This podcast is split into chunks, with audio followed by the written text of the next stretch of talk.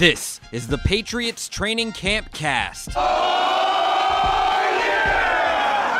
The Patriots Training Camp Cast is your source for all the news from Patriots Training Camp. Well, I do still watch the news. Practice is over, but the writers of Patriots.com have you covered. What did I miss yesterday? Now, here to review today's practice, the writers of Patriots.com. All right, day two, Patriots Training Camp 2022 is in the books. I am Mike Dussault, joined by Paul Perillo, Patriots.com, Patriots Unfiltered, and we are here today to brief you guys uh, quickly on what transpired here at Thursday's practice. Another spirited session uh, that ended again with the defense having some push ups to do, Paul. However, it felt like the defense kind of bounced back today after the offense uh, made some big plays yesterday. Yeah, I, I would agree. I think uh, the defense brought some of the energy today that I think we saw the wide receivers provide.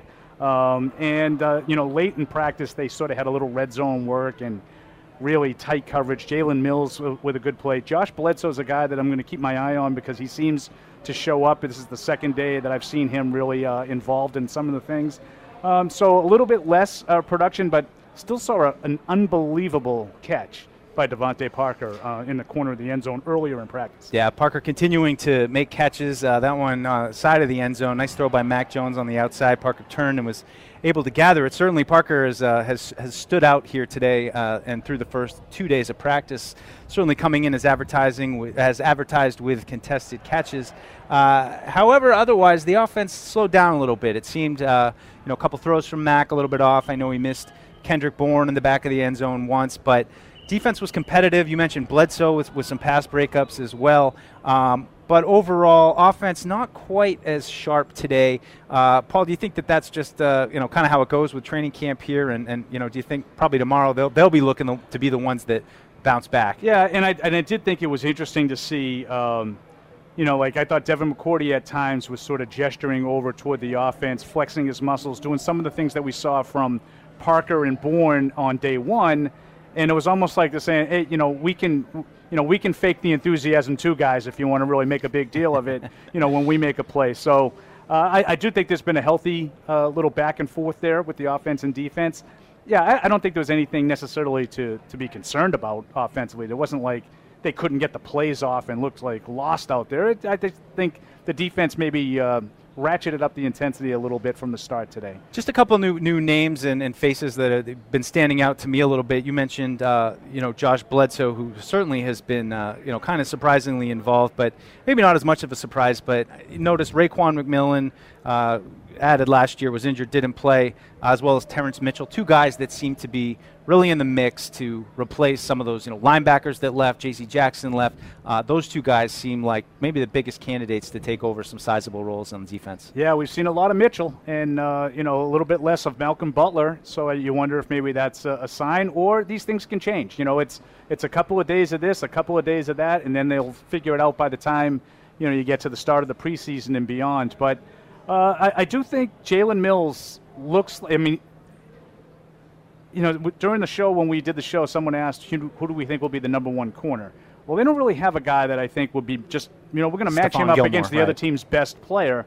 But I think without question, Jalen Mills is the top corner on this team. I, I know he will play somewhere if healthy. Uh, I'm not as sure about the other spots, but it looks like Terrance Mitchell right now has the uh, the leg up to at least start there.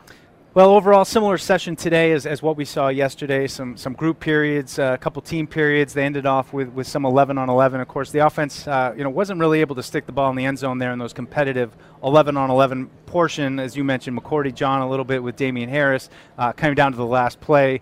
Mac was able to, to dump it off to, to Hunter Henry uh, to get the touchdown. Defense unfortunately had to do some push-ups again, so I'm sure that'll be on their mind again. Uh, anybody else, Paul, uh, you know, in your mind that, that has you know maybe surprised you in the last couple days or, or stood out overall? I mean, I know it's it's it's limited work right now, and, and we're trying to take it all in. But was there anyone else that, that you think was was standing out a little bit?